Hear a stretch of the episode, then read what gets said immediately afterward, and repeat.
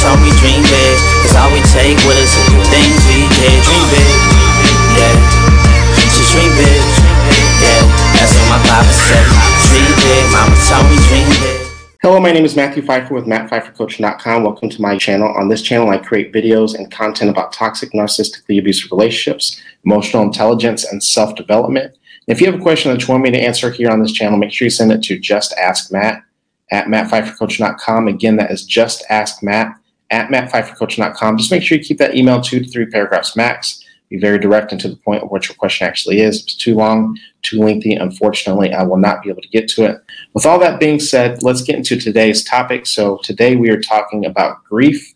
So I have a person that has written in, and something that we talk about from time to time here is when we're grieving the loss of a narcissistic loved one.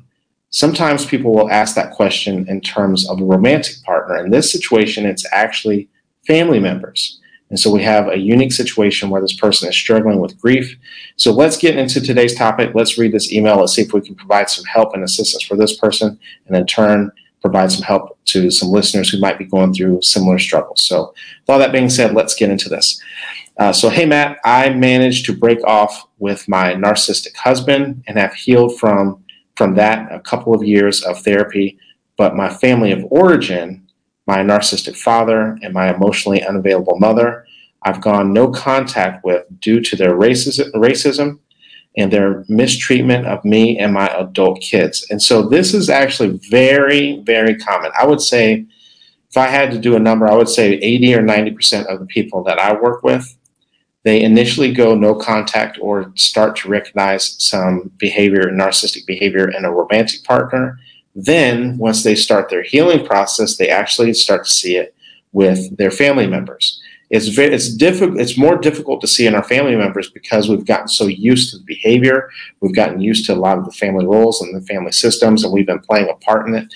But oftentimes when we start going down this healing journey because of a romantic partner, all of a sudden our eyes come open. Let's continue with this email.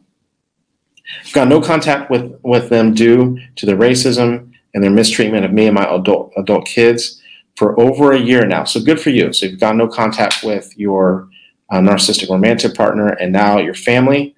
But this email continues and says, I am still grieving and I can't seem to heal and let go. Any advice? So yes, I have a lot of advice on the subject. So one of the things we have to understand is that oftentimes when we actually can get over our romantic partner, oftentimes easier than we can when it comes to our family. Number one, it's our family of origin. Number two, the reason why this grief and this loss might seem more significant is because also you have grieved the loss of a romantic partner, and we're also grieving the loss of more people. We're not talking about just one person, and we're also talking about grieving people who are still alive. That's a struggle. That's hard. And I don't know if they're still reaching out to you, and you're no contact. Sometimes that can make it a bit more difficult. We may know that we have made the right decision, but sometimes that can be hard on us.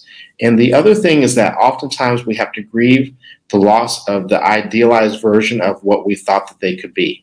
Oftentimes we thought that we talk about this with romantic partners, but we do this with family members too. We had this idealized picture of what we thought our family might have been. You might still remember some good times that you had with them, even though there's a lot of bad qualities and a lot of bad traits that you have with them. You may have had, and you may have always grown up with this picture and this image of your parents being great grandparents to your children. And now we have to grieve the loss of all of that. But let's get a little bit deeper when we talk actually about grief. Let's talk about the 5 stages of grief. We have denial. We have depression, we have anger, we have bargaining. A lot of people they talk about bargaining, they don't know what bargaining is though.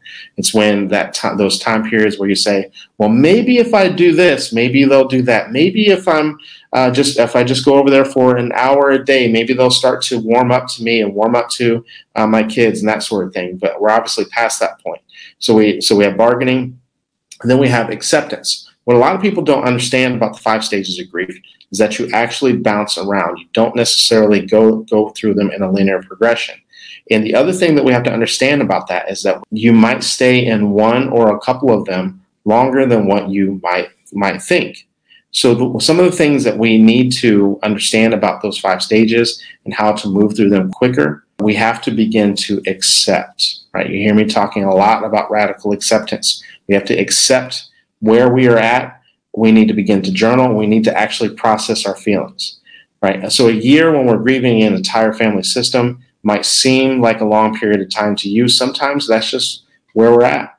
And so you mentioned that you're in therapy. We need to begin to study and understand grief and begin to partner with our feelings and begin to process our emotions a little bit further, a little bit deeper, practicing mindfulness, because what you're talking about are some pretty significant wounds when we've lost. And when I say lost, through breakups and through no contact, a narcissistic significant other and a narcissistic family system. The other part when we talk about grieving the narcissistic family system is you're also grieving the loss of you. You're grieving the loss of yourself.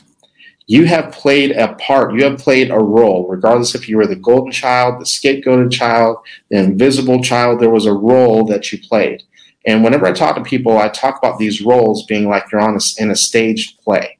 And so every time that someone had a certain part to play and had a certain line, you always had a line to play. Well, oftentimes when we break away from that play and we're sitting back and we're watching everything from the sidelines now, we start to realize that, well, if I've been playing a part this entire time, who am I now?